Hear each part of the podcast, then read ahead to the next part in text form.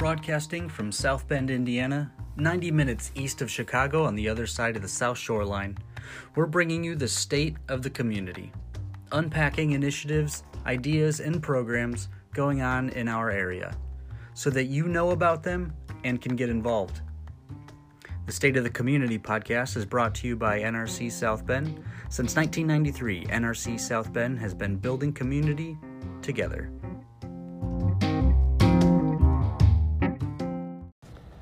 Welcome to week 50, 2020 of the State of the Community podcast. I'm your host, Grant Carlisle. This week, we want to recognize the Community Foundation for receiving a $4 million grant to help with the 21st Century Scholars Program, get more of the students in our area enrolled in the program, help them through the process of the program, and then ultimately be a part of it and have uh, free tuition to a uh, to go to college. The program's tough. Seventh and eighth grade, you have to start in and you have to enroll, and then each year there are requirements on the student and the families to update and submit to the program. So it's it's involved in its application and continuing to stay up to date. Also, looking forward to this week or next week hearing from the South Bend Alive grant uh, the GVI will be releasing the winners of the South Bend Alive grants and looking forward to working with community partners who also want a South Bend Alive grant to further that initiative in keeping our area safe. Move South Bend's Youth Growth Program it has a call out meeting this Saturday. They're having a call out meeting for their six week youth growth program, helping youth connect with their community through their own voice. And the United Roundtables are starting back up again on Wednesday. Uh, the United Roundtables are topics coming out of the United Summit from November.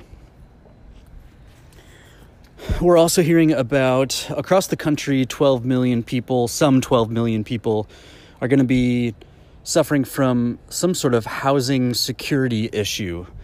Uh, the idea is that uh, identifying folks who have been out of work or underworked and thus don't have as much income as they normally would, uh, and maybe their rent or their mortgage has been put off, those payments are going to start coming due in January as well as unemployment benefits are going to be cut. Uh, so there might be a unfortunate crossing between uh, lower income than normal and higher payouts expected than normal in January. We want to call this to our community's attention uh, insofar as it might be happening to folks in our community so we can start to identify and help those folks uh, make it through this time. Cheryl over in River Park is still collecting food. She's still collecting food at the food drops. Uh, so head on over to our website, nrcsb.org, and we're um, we'll share with you those those locations. Uh, get connected though to the to Cheryl over at River Park. There's a nice piece in the South Bend Tribune uh, where she talks about what she's doing there.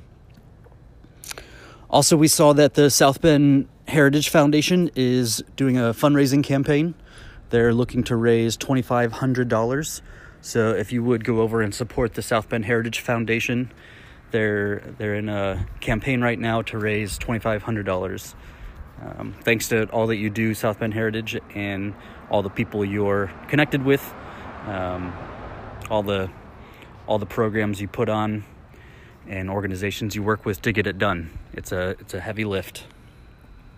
Also, we're looking to raise funds uh, and through partners as well. So, ten thousand uh, dollars monthly recurring partnerships is what we are looking for. Uh, Connect South Bend, building community together, uh, is looking for monthly partnerships.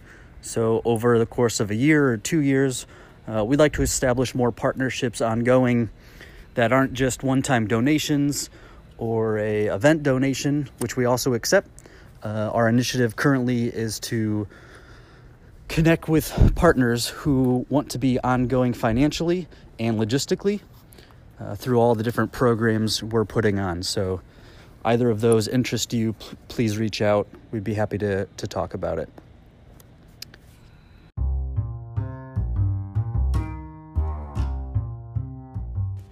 The State of the Community podcast is available at thestateofthecommunity.com or wherever you get your podcast.